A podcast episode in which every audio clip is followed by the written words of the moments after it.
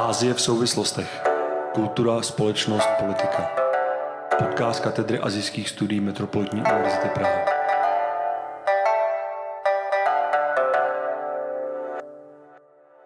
Dobrý den a vítám vás u dalšího dílu Asie v souvislostech.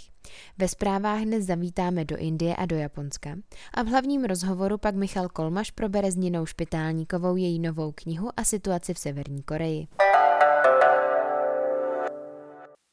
Na přelomu listopadu a prosince se indické hlavní město ocitlo v obležení farmářů. Protesty začaly lokálně už v září, kdy došlo ke schválení nových zákonů týkajících se zemědělství.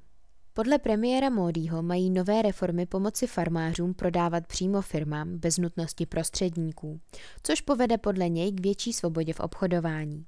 Zákony také upravují, které suroviny jsou a které nejsou strategické, a tedy podléhají menším regulacím. Farmáři ovšem mají pocit, že nové zákony jsou nastaveny proti nim a mají z nich benefitovat spíše korporace. V zemědělství je v Indii zaměstnáno 41% obyvatelstva a většinou se jedná o menší farmáře. Proto vznášejí argument, že oproti velkým firmám budou v nevýhodě. A to zejména proto, že nové zákony negarantují minimální výkupní cenu. V průběhu měsíce protesty přerostly v celonárodní stávku. Protestující také zahájili hladovku, aby donutili vládu vyjednávat o svých požadavcích. Vláda pokračuje v ujišťování o správnosti reform a zemědělské odbory trvají na jejich zrušení. Na závěr zpráv se podíváme na kuriózní způsob, jakým se japonská vláda rozhodla řešit problém, který ji tíží už léta. Japonsko je známo svou dlouhověkostí, ale také nízkou porodností, což vede ke stárnutí populace. Bude to znít trochu jako epizoda ze seriálu Black Mirror, ale Japonsko, které patří ve výzkumu umělé inteligence na první příčky, se rozhodlo investovat do způsobu, jak by k sobě mohli mladí a vytížení Japonci najít toho pravého, se kterým přivedou na svět novou mladou generaci. Seznamovací aplikace bude porovnávat protějšky poměrně důkladně. Umělá inteligence v aplikaci zahrne do výběru partnera kromě jeho věku, příjmu i veškeré životní postoje, názory, hodnoty a tak podobně. Někteří ovšem vidí problém v tom, že mladí Japonci jsou příliš vytížení a o romantické vztahy ztrácejí zájem. Otázkou tak zůstává, zda i přes doporučení umělé inteligence na nějaké to rande vůbec půjdou. Tak já už tady vítám koreanistku Ninu Špitálníkovou. Jejíž knížka Svědectví o životě v KLDR se teď asi před 14 dny začala prodávat a už, jak jsem se doslechl, je prodáno snad 13 tisíc kopií a stalo se to oficiálně českým bestsellerem. Je to tak. Já ti gratuluju, Nino. díky moc, díky moc. A hned tu knížku já ji tady držím v ruce a hned bych se tě asi zeptal. Um, stálo tě to hodně psychického úsilí tady tuhle knížku napsat? Ono to napsání už bylo vlastně strašně jednoduché. Já jsem začala sbírat ty rozhovory v roce 2014 se severokorejskými uprchlíky s tím, že vlastně jsem nikdy nepočítala s tím, že to vydám nebo že to vydám takhle jako ryze přepsané rozhovory. Takže a ty rozhovory jsem vlastně sbírala jeden rok hodně, pak jsem si dala půl roku pauzu, že to bylo takový, jako jak jsem se zrovna cítila, že tam nebyl nějaký tlak, že to musím nazbírat rychle, aby to bylo. Takže to vlastně sbírání bylo prostě nějak jakoby průběžný. A když jsem se vlastně rozhodla to vydat nebo vybrat těch eh, sedm rozhovorů a potom to publikovat, tak jsem jenom musela vlastně zvolit, které rozhovory budou nejlepší a které se budou nejvíc hodit, pak to anonymizovat, což pro mě bylo velmi stresující, protože kdybych něco anonymizovala špatně a ta rodina potom byla třeba dohledatelná, tak by to byl vlastně mohl být velký průšvih. Takže spíš tady ty potom bezpečnostní věci byly pro mě jako stresující. Mm-hmm. A kolik těch rozhovorů si vlastně měla vůbec? Já jsem jich udělala několik desítek, takže těch rozhovorů mám třeba 70, 80, ale vybrala jsem uh, ty, které aby byly vlastně jiné, že já se často ptám na stejné otázky. Mm-hmm. A nebylo to na, naopak jako psychicky náročné to s těma lidma mluvit, protože ty příběhy jsou často asi dost hrozný, ne? Uh, já už to mám strašně zkreslený. Já jsem vlastně, teď jsem si říkala, že vlastně to bylo jako relativně v pohodě, ale pak jsem se bavila s mým kamarádem, který vlastně to se nějakým způsobem prožíval a teď říkal, hele, jsem mi kolikrát volala z Koreje, prostě plakala se a šla si pak do hor. Takže vlastně teď si říkám s tou zkreslenou pamětí, že to vlastně nebylo tak jako hruzu strašný, ale vím, že jsem prostě pak si musela dát pár měsíců pauzu, protože jsem nechtěla v tom pokračovat, protože když se člověk jako dozví o popravě dětí, o nějakých jako voloučení těch rodin, o tom, jak prožívali nějaké vlastně ty každodenní věci. Páč jsem neřešila politické témata, řešila jsem fakt jakoby ten život Severokorejce, tak to potom prostě pro mě bylo nějaký dopad. A od té doby, co mám dítě, tak jsem i trošku víc jako emočně jako nestabilní, takže mm. i v tom se to pak projevilo. Mm. Oni někteří z těch lidí, s kterými jsem mluvila, tak měli děti asi taky, ne? Zůstali mm. některý v té severní Koreji, nebo byly tam ty rodiny rozdělený?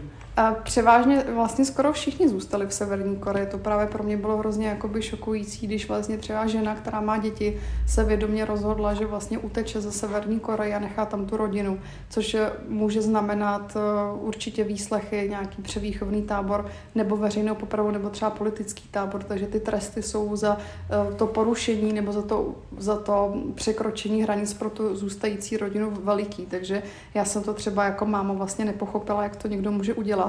Ze začátku jsem strašně to odsuzovala, i jsem si hrála na takový jako soudce, ale čím víc rozhovorů jsem vlastně nazbírala, tak tím větší jsem proto našla pochopení a už jakoby už je jako nesoudím, už vlastně to beru jako fakt, že i vlastně tady vlastně za to táče lidi vlastně emigrovali s tím, že ty zůsta, jako zbylý rodiny měly nějaký jako problémy, ač to nebylo jako by v měřítku Severní Koreje, takže tady s tím jsem se musela nějak jako lidsky popasovat, abych ty lidi uh, víc jako za to neprudila, protože oni už s tím musí žít s tím, co udělali a nemusím já jim to ještě víc jako moralizovat. Jasně, ale to, že by utíkali celý rodiny, to se tolik nestávalo, jo? protože to bylo nebezpečné. Uh, to se nestává kvůli většinou, za prvý je to nebezpečný, je to vlastně prakticky vlastně těžký dostat třeba výjezdní doložky, když je, že ono musíš přes několik kontrol. Je to finančně velmi náročný, takže to se jakoby nestalo. Pro mě bylo třeba strašně zajímavý příběh jedné vlastně slečny, která tam je taky publikovaná, eh, která vlastně jakoby nechtěla upít pač, byla high society, vlastně pionkenské třídy, měla se velmi dobře, ale jelikož rodiče asi něco tušili, ona teďka neví proč, tak vlastně jí vybrali a poslali jí vlastně ven, poslali jí, dali jí tu propustku do té svobody,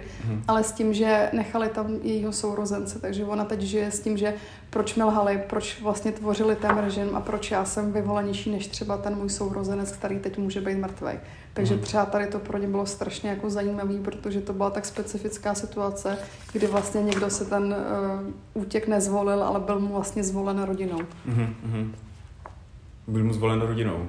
No, že vlastně rodiče rozhodli, že prostě ta dcera pů, jako půjde ven a ona myslela, že jede na nějaký jako výlet prostě do Číny, ale ten výlet vlastně nebyl do Číny, ale byl do Jižní Koreje, kde potom vlastně musela podstupovat takovým tím programem na vlastně uh, takový ten přijetí zpátky jako do společnosti, který vlastně pořádaný jak jeho korejskou vládou, tak jeho korejskýma neziskovkama. Hmm. Jak, jak u těch dětí to je, když odejdou někam pryč, zvlášť tady třeba u téhle u jiných, Uh, oni musí být asi hodně indoktrinovaní tím systémem, ne? Mm-hmm. Uh, tak právě to je vlastně hrozně hezký vidět, že ta nová generace už vlastně tak není. není. Že v té nové generaci já, mě třeba strašně jako šokovalo, že už jsou třeba běžné plastické chirurgie v Pyongyangu, že už prostě řeší módu, řeší dr- řeší prostě dramata, řeší vlastně pop, takže ta síla té, té vlády nebo takové té ideologie čuče a vlastně toho kimovský, kimovství je už spíše v té starší generaci, takže tam, že třeba pro tu mladší generaci si myslím, že je snadnější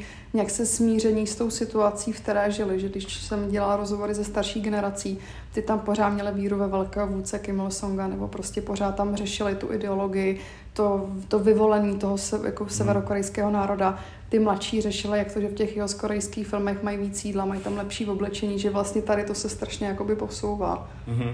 Já tady vidím z té tvý knížky, tady píšeš, nebo teda ta postava, s kterou děláš ten rozhovor. Děti ze střední třídy, mezi které jsem patřila, to mají těžší. Žijí jak ve větších městech, tak na vesnicích, pravidelné jídlo pro ně není samozřejmostí ale pořád mají kde bydlet, chodí do školy, mají aspoň nějakou budoucnost, i když na ně třeba čeká továrna a pořád mají i nějakou radost ze života. Jako dítě jsem se opravdu hodně smála, dělala různé vylomeniny. Takže jako u, u některé, jako u některých mm-hmm. sekcí té korejské společnosti to není zase tak jako špatný. Jo? Uh, jakoby v našich ocí, očích je to vlastně špatný skoro, jako u ty, ta nejvyšší třída se má jako velmi dobře. Tam vlastně ty rozdíly jsou opravdu minimální. Ta střední třída prostě v našich očích je to vlastně jakoby horší, ale když si vezmeme fakt třeba nejslabší třídu v České republice, tak si myslím, že bychom našli nějaký jako paralely. Tam je pro mě hrozný problém u té vlastně nižší třídy, uh, ten ideologický, protože ta indoktrinace prostě se pořád jako snaží, ten stát se pořád snaží, takže ty děti jsou od malička šikanování, už tím, že vstoupí do pilníra třeba později. Takže už vlastně od toho útlýho věku se v té třídě ví, kdo je ten lepší, kdo je ten vlastně horší, kdo je ten nejhorší je tam obrovská šikana na školech a že třeba i ta profesorka, která už té šikaně mluví, že tam vlastně veřejně byla, tak jí to připadalo morálně správný, protože oni pro ně ta morálka je vlastně jinak jako nastavená než pro nás. Takže já jsem třeba fakt jako nechápala, jak vlastně rodič nebo jako učitel může šikanovat dítě z nižší třídy, protože prostě je to pořád jako dítě, který se to nevybere ale ona fakt neviděla ten rozdíl. Jí to prostě přišlo správný, protože on, on, eh, je to ta třída, která vlastně šla proti tomu režimu, vlastně, takže se to zaslouží. Mm-hmm. Takže pro mě bylo hrozně vlastně těžký přijmout, že to dítě už od malička vlastně ví, že je vlastně špatné, že je v tom vlastně mm-hmm. učené a že ta možnost není,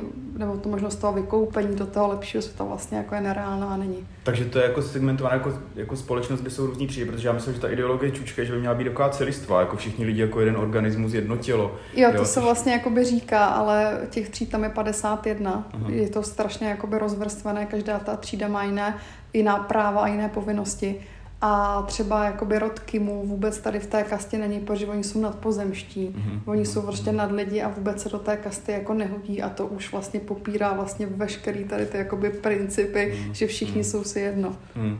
A ty třídy tam do toho se narodíš, jo? Nedá se to změnit, nebo dá se to změnit v průběhu života? Dá se to změnit, ale strašně těžko. Jsou tam tři možnosti, buď to, když ukradneš třeba portrét velkého vůdce, že v každé místnosti musí být portrét a u toho uh, umřeš. Tak jako si zachránil vlastně díky velkému vůdci mm-hmm. uh, nebo položil si svůj život, tak tvoje rodina jde výš. Nebo když jsi třeba vyfocený s velkým vůdcem, tak díky vlastně té fotce nebo tomu záznamu můžeš vlastně být v té vyšší kastě.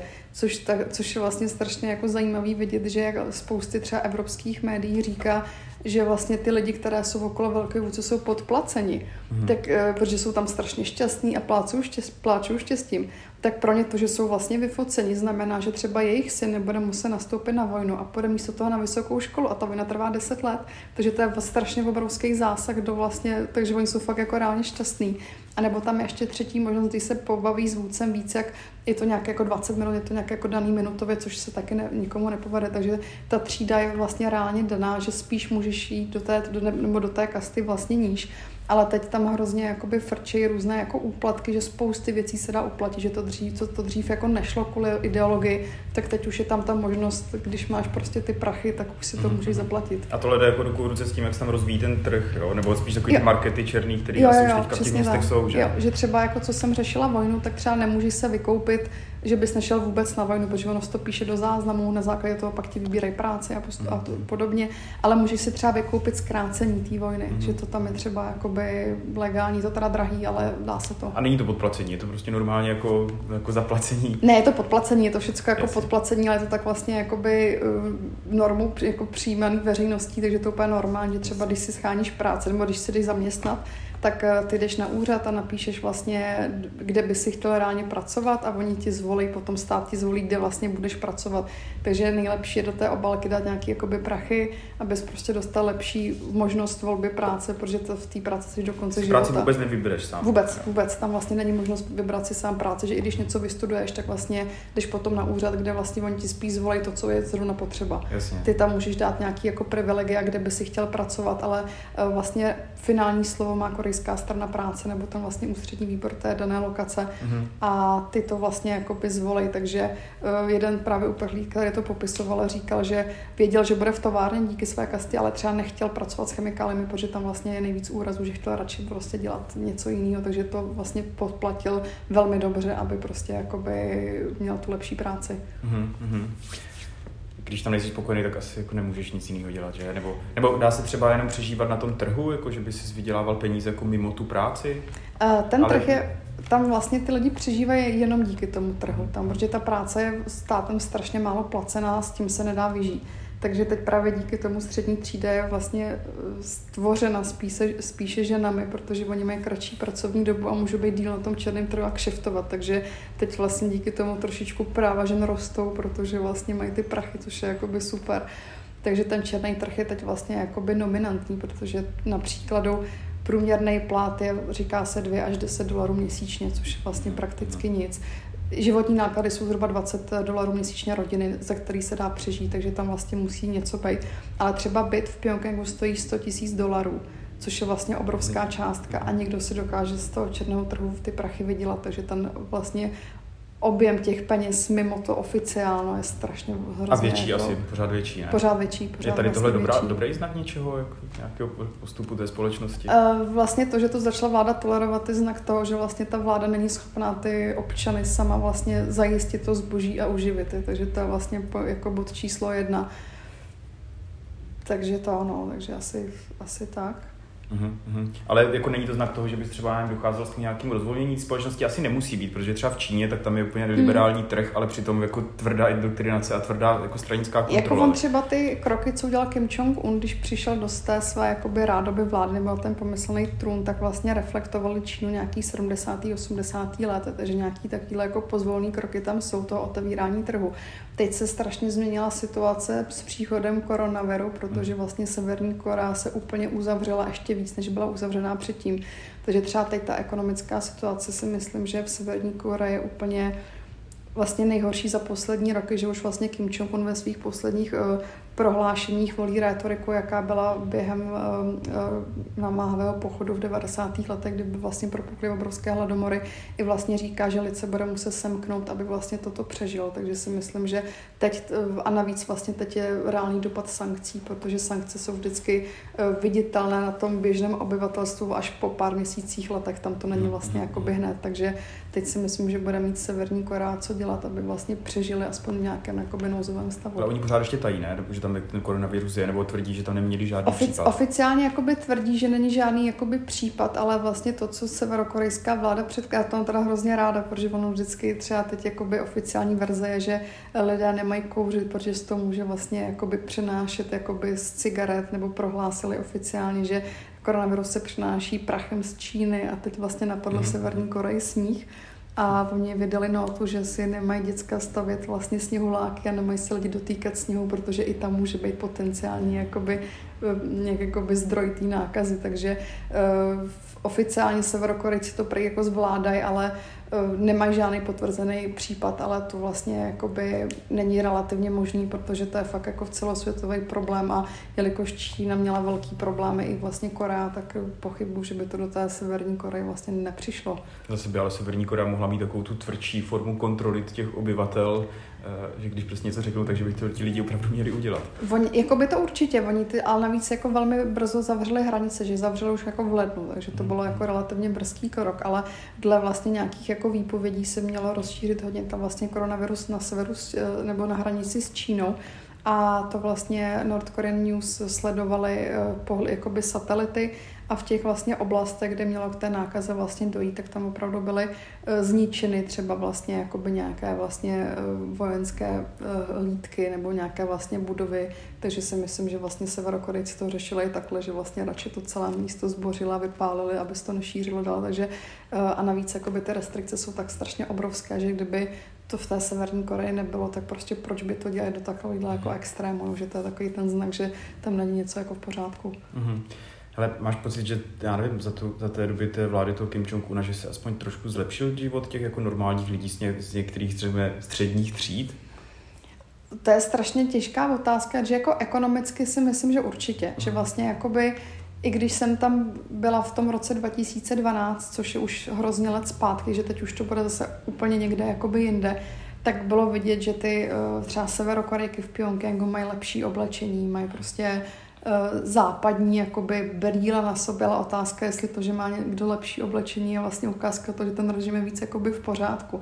Když se, takže ekonomicky na první pohled, jo, mají tam věč, víc jakoby toho kapitalismu, když to vezmu v uvozovkách, ale když si vezmu prostě trestní zákonník, za co jsou uh, nově tresty smrti, tak vlastně přibylo tam nějakých jako 15-16 jako forem trestů smrti uh, za to, když řekneš něco špatného do telefonu, jakože už to jsou fakt jako by drobnosti.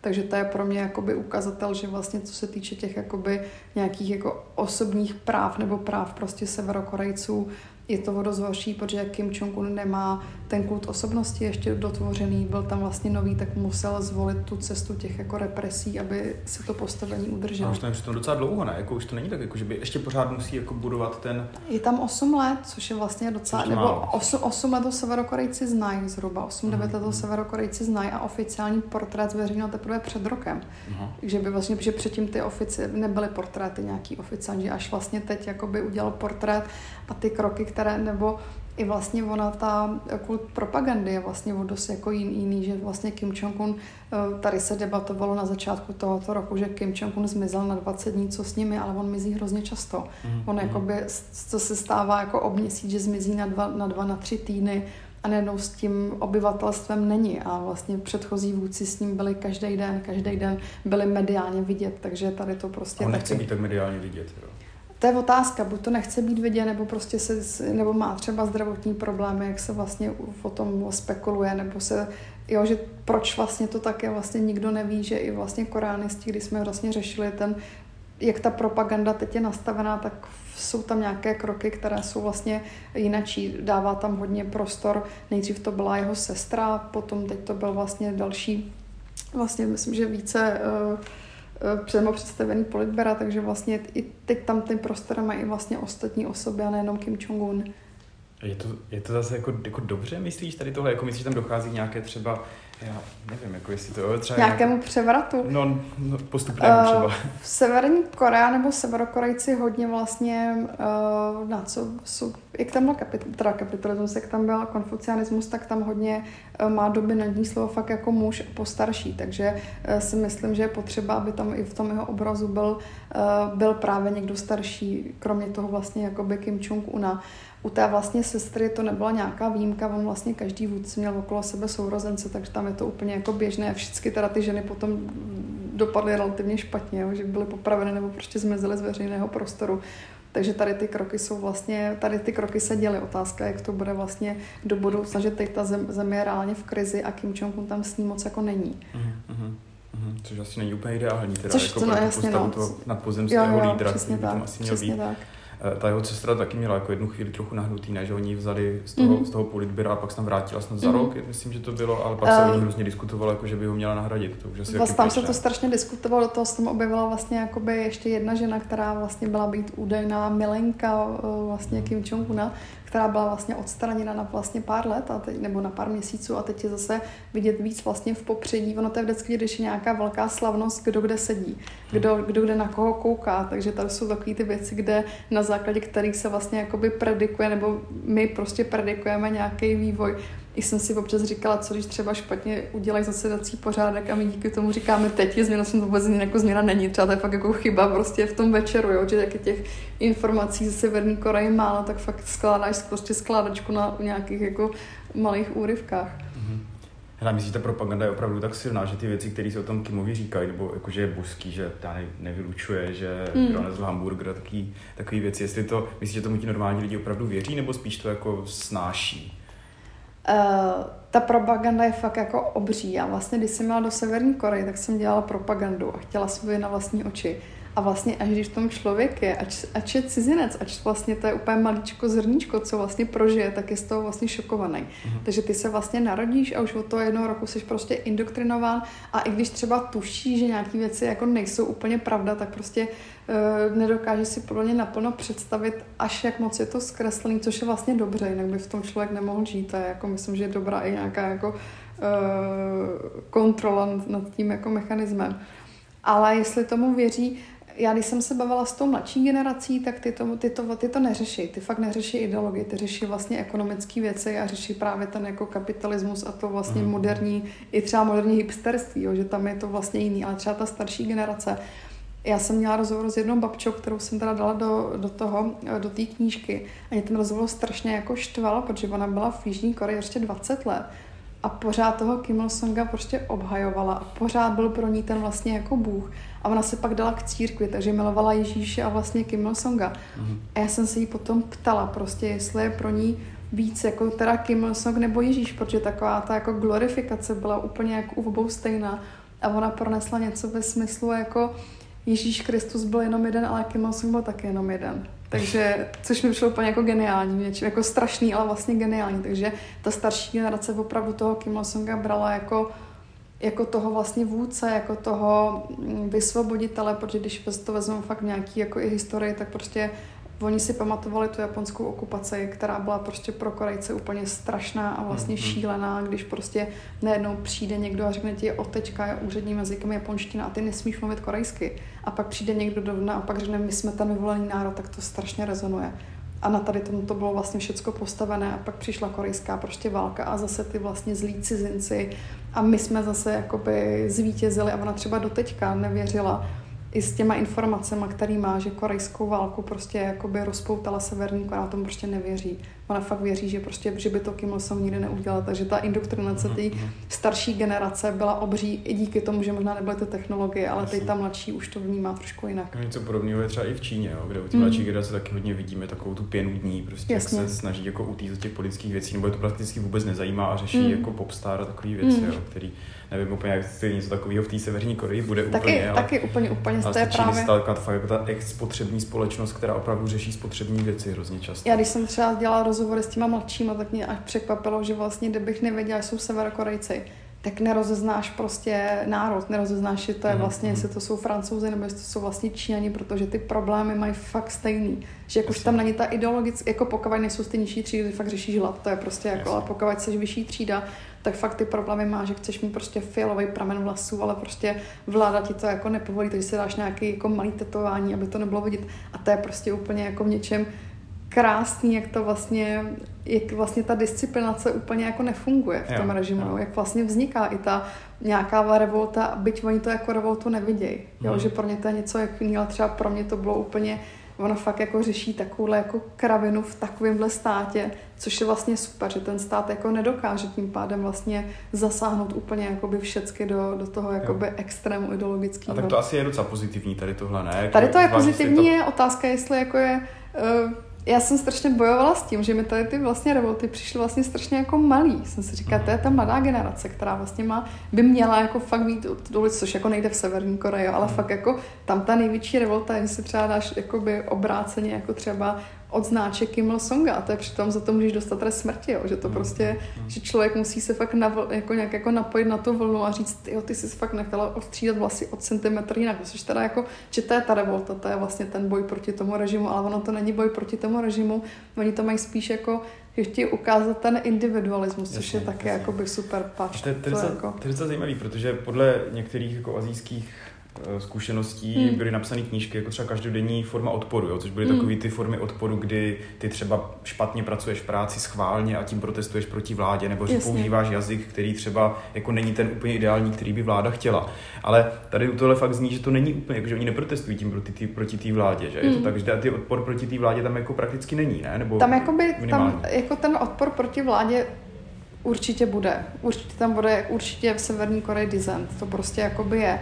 Ale tomu se ty nedostaneš, mm-hmm. jakoby cizinec. Ty prostě jakoby reálně, jako když s každým uprchlíkem, kterým jsem se bavila si v Severní Koreji, byla to střední třída, protože prostě mohl utíct, jakoby tam to nebyla ta nižší třída, která opravdu má ty politické problémy a řeší vlastně, jestli bude mít, jako někdo potom řeší to jídlo, ale prostě neřeší tam ty politické věci, které vlastně, když se narodíš s tím, že jsi ten jako politicky jako špatný a od malička ti to cpou, tak jako tam ty problémy jsou jako obrovský, ale já jsem fakt jako bych těm uprchlíkům musela přistoupit, že oni ten režim tvořili, takže vlastně ani, ani jsem se na to často neptala, protože to jsou věci, které prostě člověk, jako kdyby se tam narodil, třeba by otvořil taky, jo, že nechtěla jsem soudit a věděla jsem, že kdybych šla do těch politických věcí, že vlastně to nedokážu víc, tak abych je nesoudila nebo abych na ně nebyla nepříjemná. Jasně. A to mi přišlo strašně jakoby vůči ním trapný, protože oni ti ten příběh poskytnou a ty to máš přijmout a tolerovat a ne prostě jim říkat, a jak se tomu nedělat, když prostě to mi přišlo, takže jsem radši zvolila tu cestu té právě každodennosti, která vlastně která se jako je běžná. Oni třeba byli strašně jako překvapení, když jsem se ptala na jakého dětství a jak měli tak s babičkou, jak jim vyprávěli pohádky, že to mi přišlo jako, že mě fakt zajímal ten život v té Severní Koreji a ne, ne to jako nad tím, nebo takový ty jako velikáni. A o tom je tady ta knížka. Všechny ty rozhovory, nebo většina těch rozhovorů jsou Všechny. o těch životech, že? Jo, úplně, Není úplně, to úplně o velkých otázkách. Jako. Ne, tam nejsou tam, nejsou tam vlastně ty vel, jako velké otázky, co se jako, nebo takový ty pro nás velký, co si mysleli o Kimovi. To já jsem se, já jsem se nechtěla ptát, že jsem nechtěla do ničeho tlačit a navíc jakoby myslím, že ta politika se ti strašně jakoby skr- jako ona ta knížka politická je, protože ta každodennost je politická v Severní hmm. Koreji, ale je to daný fakt jenom tím v tou formou prostě toho, toho života a skrze a každý a nějaký rozhovory jsou anonymizované, nějaký jsou i zkrácený, aby si ty věci tam víc jako neopakovaly. Ale podle mě, když to přečteš, tak máš nějaký jakoby přehled o tom, jak žije ta střední třída v Severní Koreji, jako jak hmm. žije v Pyongyangu, jak žije na severu, jak tam jsou i různý třeba ta profesionální rozhovor s jednou profesorkou, která vlastně jakoby byla fakt ideoložka, pak ji vlastně přesunuli na sever a ona potom jakoby řešila, jakoby, že tomu fakt jako věřila, že vlastně vychovávala budoucí soudruhy a najednou si jí to všechno jako zroutilo, že i v nějaké, nějaká vnitřní jakoby reflexe. A já jsem se jí třeba ptala a to mi přišlo strašně jakoby důležitý, že co je vlastně nejhorší na tom režimu, nebo co pro ní je nejnebezpečnější. Ona říká, že nejnebezpečnější je to, jak ti vlastně ten režim dá pocit moci a té nadřazenosti. Hmm. Že prostě to je, to je ta zrůdnost toho režimu, že vlastně tam je to tak strašně selektovaný, kde, tak kde je ta dobrá strana, ta špatná strana, že pokud prostě potom si to přehoupne a už se rychle dostaneš z té nadřazenosti do toho prostě pod tím. V ten moment prostě seš úplně jako v háji, takže tady to to mi přišlo hezký, že to je vlastně použitelný jakýkoliv režim, když fakt někdo je to nastavený, že ty jsi výjimečný a ty ne, tak je to vlastně špatný, když tam ta rovnost jako není. Takže to mi přišlo právě dobrý, že to je tak jakoby komplexní na všechno. Hele, já ti moc děkuju. Já myslím, že to takhle stačí. Budu ti přát hodně úspěchů s tou knížkou, která už teda velmi úspěšná je, takže to asi není třeba dál. Uh, možná úplně na závěr jako plánuješ, že se tam ještě podíváš, protože dá se tam nějaký, i třeba pro tebe jako autorku, která už ty Koreji tolik psala, je to jak třeba v Číně, aby tě asi nepustila úplně. Já do Severní možná... Koreji, uh, já jsem tam chtěla jet ještě 2015, jsem žádala vízum, mm. který mi bylo zamítnuto a v mhm. ten moment jsem začala dávat rozhovory. Jo.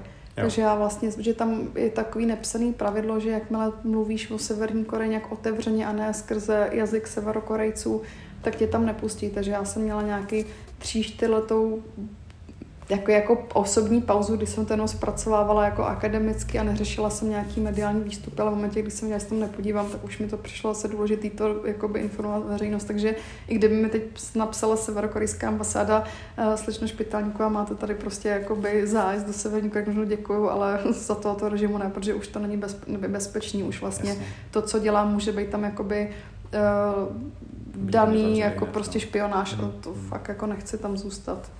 Tak jo, hele, tak jo, tak, moc, tak moc děkuju. Taky, taky. Hezký Vánoce. Taky. Děkujeme za pozornost. Pro dnešek je to z našeho podcastu vše a budeme se těšit na slyšenou u dalšího dílu.